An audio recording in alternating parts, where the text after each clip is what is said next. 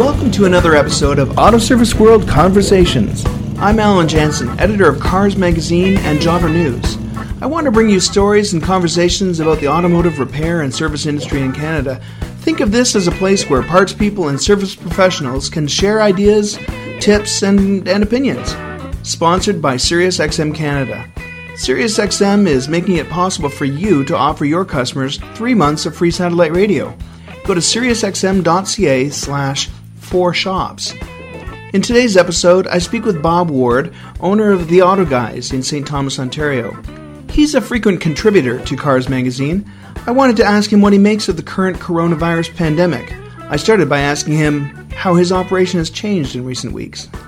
The, the operation is completely turned upside down. We're having to keep uh, everybody's safety in mind by limiting and restricting access to the public and uh, with our sanitation processes that we've got in place, but making sure, most importantly, that our staff um, stay safe because they will be exposed to a lot of things that their families don't deserve to get. Right. So, with that in mind, the, the utmost concern is with the, the staff, and they're given the choice to either work or go home. And uh, we've had numerous meetings with them to make sure that what we're doing is uh, okay with them and they're comfortable working under these conditions. So, have, have some of them chosen not to continue working? No, they're all uh, here. We're running a full staff operation, and it's unusual. I'm going to say the business is climbing a bit now. Yeah. Because we are respecting the public. I think the biggest thing, the biggest key to our success now is exhibiting to the public that we are caring mm-hmm. and that we, we look out for their safety and we look out for our staff safety, but we're here for them. Yes. And making things convenient. That's the key that I found. You know, is it inconvenient to have only one person in the showroom at a time? Yes. Is it inconvenient that we can't offer a shuttle service anymore? Kind of, but everybody is is understanding of this. I can't stress enough in businesses that think it's an inconvenience, they're handicapping themselves. If you if you say to yourself, the COVID nineteen is not an excuse, but it's an opportunity. You're going to change the whole way you look at this. And for those of us that make the changes, it's business as usual, mm-hmm. right? Although we're only we're only dealing primarily with um, safety related items. Okay and that and that's you know the other things that if if they want to do some maintenance and stuff and we got time we will. But we're closely monitoring that. And and um, so far it's it seems to be working out so what kind of work would you turn away uh, uh, saying that that doesn't meet your criteria of emergency work only? What would you turn away? Well it depends on because if if i've got enough time in the day for repairs and i've got a full crew on that's fine. But if it's something that could wait for a little bit, I mean, why don't we wait until this thing is out? Because your car will survive without it. And we'll book them appointment out for another month. Right. All right. So, what impact do you think this will have on the wide community of auto repair shops? Are we going to see some shops failing and, and closing? Unfortunately, I think so. It's so difficult when business grinds to a halt. Everything's shut down. I mean, what do you do, Allan? I yeah. mean, I can't fathom that. Yeah. I, am sure there's some shop owners that are having sleepless nights right now.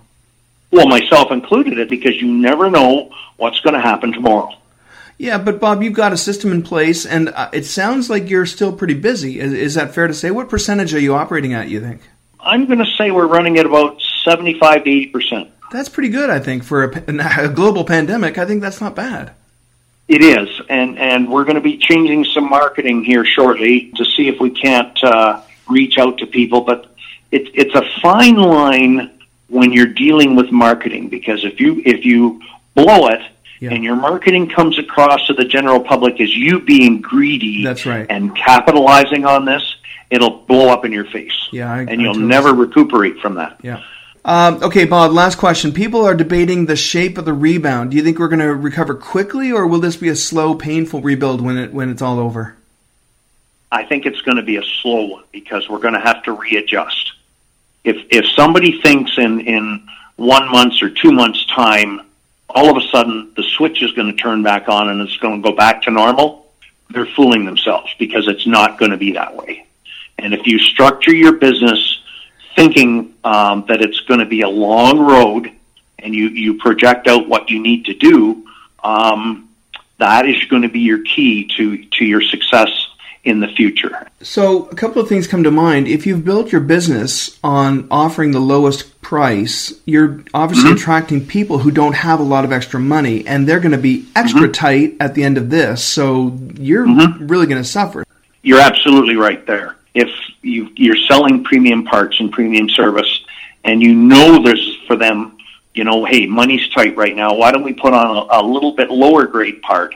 Get you through this and you'll be fine with that. But when you're selling parts as cheap as possible, where do you go from there? Right. You don't have that cushion in there. Thanks very much, Bob. I appreciate your time. Okay, you're welcome. My pleasure. Take yep. care of yourself. You too. Bye. Bye. Well, that's it for another episode of Auto Service World Conversations. If you have any thoughts on what we should be talking about, or if you've got something you'd like to share with the automotive repair and service industry in Canada, send me an email, alan at newcom.ca. Thanks to SiriusXM for sponsoring this podcast, and thank you for listening. I'm Allan Janssen. See you next time.